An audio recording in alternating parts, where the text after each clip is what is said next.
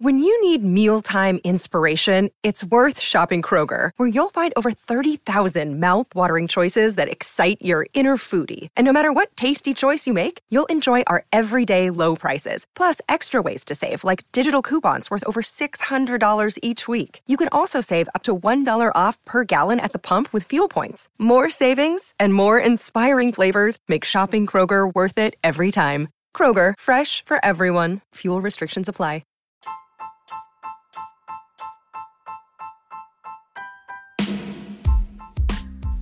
Hey there, welcome to The Tint. I'm your host, Scott Fellman, and it's time for another foray into the world of aquariums from a slightly different perspective. You know, as a lifelong aquarist, I've had a lot of good, bad, and awful experiences playing with aquariums, like many of you. I've experienced and endured stuff that pushed the limits of what I thought I could tolerate. Adapting the botanical style aquarium approach, or the ideas behind it, about 18 years ago now, was a pretty radical departure from what was known, comfortable, and easy to me. It involved adopting a new mindset, creating a new comfort level, and an entirely different approach. Now, for many years, I was a firm believer in the, remove whatever when it shows up in your tank. That kind of philosophy of aquarium management.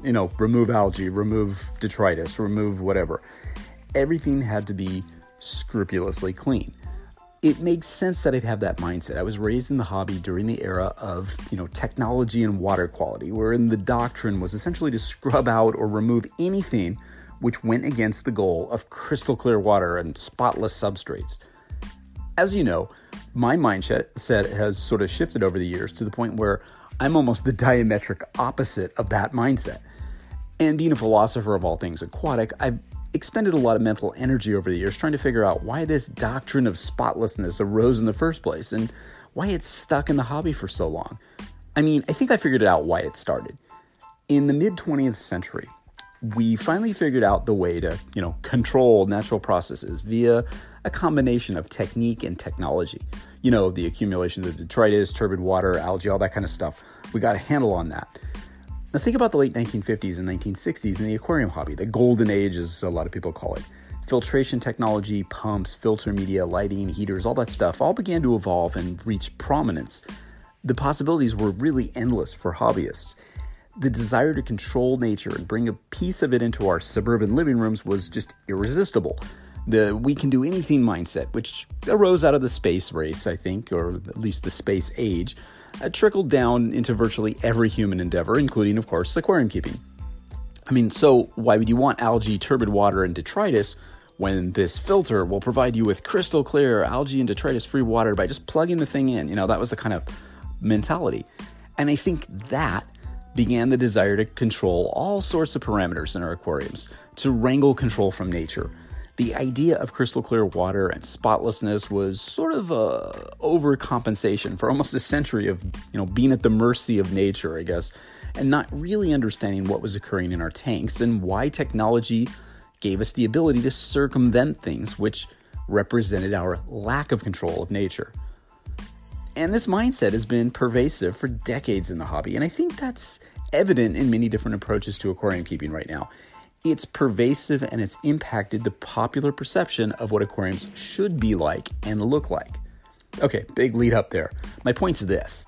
The botanical style aquarium that we play with is fundamentally different than what is currently espoused in the aquarium hobby. It functions and looks different than virtually any other type of aquarium that you'll typically see. This is because there's a completely different set of expectations, and that goes along with this approach. And yeah, it can even be seen as a bit of a spiritual journey, too, leading some people to feel like they're getting some enlightenment and education about nature from a totally unique perspective. That's important to grasp. The energy, the attitude, and the creativity that you bring with you on this journey tends to become amplified during the experience. And as you work with botanicals or botanical-style aquariums, your mind sort of takes you to different places. You let go of old preconceptions about the hobby and embrace new ideas for how your aquarium's microcosm can evolve. Every tank, like every hobbyist, is different, and different inspirations arise. We don't want everybody walking away feeling the same thing, quite the opposite, actually. The uniqueness of each aquarium is largely part of the experience. The experience itself is largely about discovery. I know I'm getting really meta here, but look, as our aquariums, when we think about it, our aquariums evolve. as do the materials that we put within them. We've discussed this concept many, many times here, but it's one that we keep coming back to.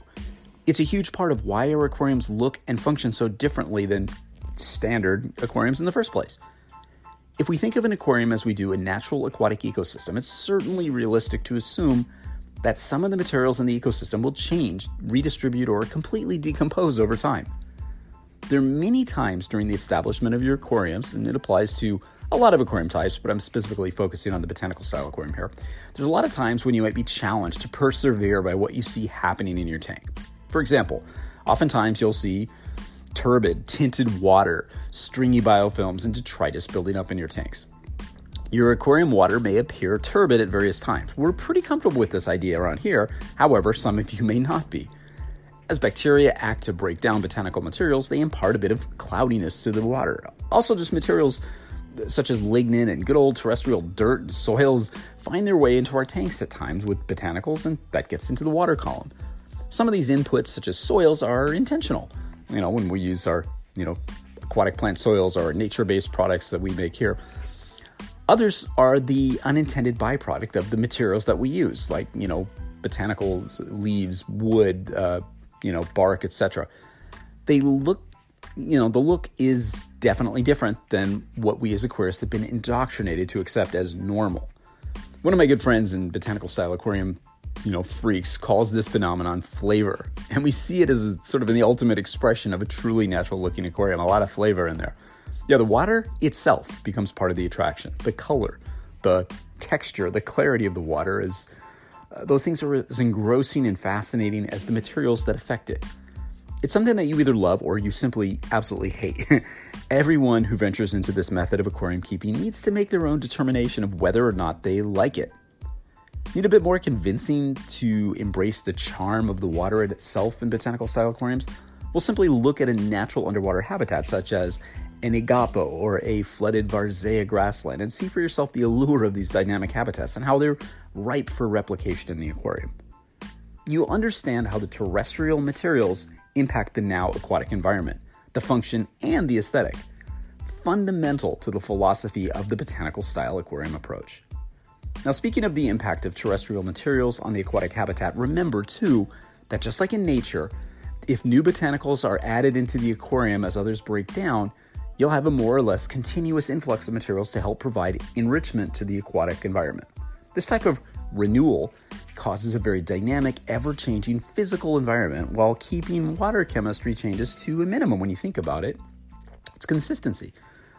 It's the perfect analog to the concept of allochthonous input, which occurs in wild aquatic habitats. That's materials from outside the aquatic environment, such as the surrounding forest, entering and influencing the aquatic environment. We've talked about that a lot. Take these discoveries into the aquarium and you have something very different than what we've embraced as a hobby for, generations. For many years, playing with this idea was considered a problem.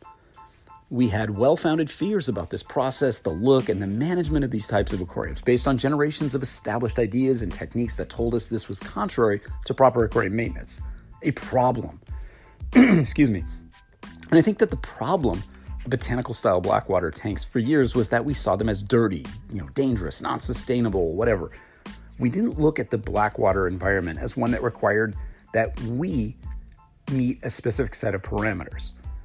We didn't look at it, at keeping botanical style blackwater aquariums as an endeavor that required an understanding of the processes involved and developing technique and practices to accomplish our goals. Rather, we as hobbyists saw this foreboding, dark environment, which had oftentimes a low pH, decomposing leaves, detritus, and all sorts of seemingly contrarian, scary processes. We, the aquarium hobby, made it a problem. As a hobby, I think we make a lot of stuff problems. When you think about it, many concepts in aquarium keeping started out as problems or were considered impossible until somebody made them work. Now, sure, I get the fact that nature imposes rules that we, on what we can do. There are consequences, often dire, to trying to break or circumvent natural processes. For example, trying to avoid the nitrogen cycle or attempting to keep incompatible fishes together, predator and prey or whatever. Much of this stuff is common sense. However, it doesn't keep a lot of people from trying to beat the system. Think of all the products out there to try to, instantly establish your aquarium system or avoid water changes, all that kind of stuff. Now, look, I'm all for trying new ideas, pushing limits of what's possible and questioning the status quo in the aquarium hobby. However, trying to game eons of natural processes in order to create some sort of a hack doesn't only not work, it's just stupid. That is a problem that we create. You can, however, push the limits and break new ground by working within the boundaries of natural processes. That's advancement, that's progress, that's innovation. Many of us are working every day to progress in the hobby. It took doing things that we hadn't previously done before, researching exactly what it was, what is required to create an aquarium ecology, and doing some things which were perceived by the majority of hobbyists as unconventional to get there. But we did. And now, we approach keeping botanical-style blackwater aquariums not as a problem to overcome, but as an approach which requires us to do specific things in order to be successful. Among the most important things we can do is push through mentally when we see how natural processes play out in our aquarium, how they impact its aesthetics, and how we view ourselves in the broader aquarium community. We do stuff differently around here. It's deemed unconventional by the vast majority of hobbyists. It's a different mindset than 90% of the aquarium world embraces. It opens you up to questions and criticisms in some quarters, particularly where other hobbyists have not grasped the idea and have not freed themselves from the pervasive hobby mindset which dictates what an aquarium is supposed to be like. Yet we're different. Our processes are different, our mindset and our expectations are different, and the results that we see are different. The simple fact of the matter is, when we add botanical materials to an aquarium and accept what occurs as a result, regardless of whether our intent is just to create a different aesthetic or perhaps something more, we are, to a very real extent, replicating the processes and the influences that occur in wild aquatic habitats in nature. The presence of botanical materials like leaves in these aquatic habitats is foundational to their existence as it is to our aquarium approach. And the fact that they recruit biofilms and fungal growths and break down over time in our tanks is simply part of the natural process. We can consider this a problem, which needs to be mitigated somehow, or we can make the effort to understand how these processes and occurrences can benefit the little microcosms which we've created in our aquariums. It's about understanding, education, and acceptance. As aquarium hobbyists, those of us who take this route are in a unique position to learn more about and recreate the functions of nature in our aquariums. We have the opportunity to go beyond the long-held suppositions of what is healthy for an aquarium. We have the opportunity to innovate. Whether you're challenged after embracing, your first botanical style aquarium, or whether you're seeing stuff which they tell you is unwelcome, unattractive, or even dangerous, ask yourself how this conclusion was reached. Question why it is considered, undesirable. Look at how your fishes are doing and study the processes which are occurring in your tank and how similar, processes arise in the wild habitats that we seek to replicate, which is why the reality of a botanical style aquarium is that it's perhaps one of the best ways to bring nature into our home, to blur the lines between nature and aquarium. Sure, planted aquariums give us a similar challenge, but the botanical style aquarium challenges us in different ways. It tasks us to accept nature in all of its beauty. And yeah, it makes us accept that there is beauty in things like decomposition, biofilm, detritus, and algal growth, things which we as aquarists might have been indoctrinated to loathe over the years. We just have to let go sometimes and trust in nature. And trust that nature will move things along the correct path. Nature finds a way. Nature knows how to do this. Don't let the hobby's preconceived notions of what things are supposed to be like deter you. Push through. Stay focused. Stay observant. Stay bold. Stay diligent. Stay with it. Like me, I'm pushing through with my voice here. I'm losing it. And always stay wet. Until next time, this is Scott Fellman. Thanks for spending part of your day with me, and I look forward to seeing you with a better voice on the next installment of The Tint.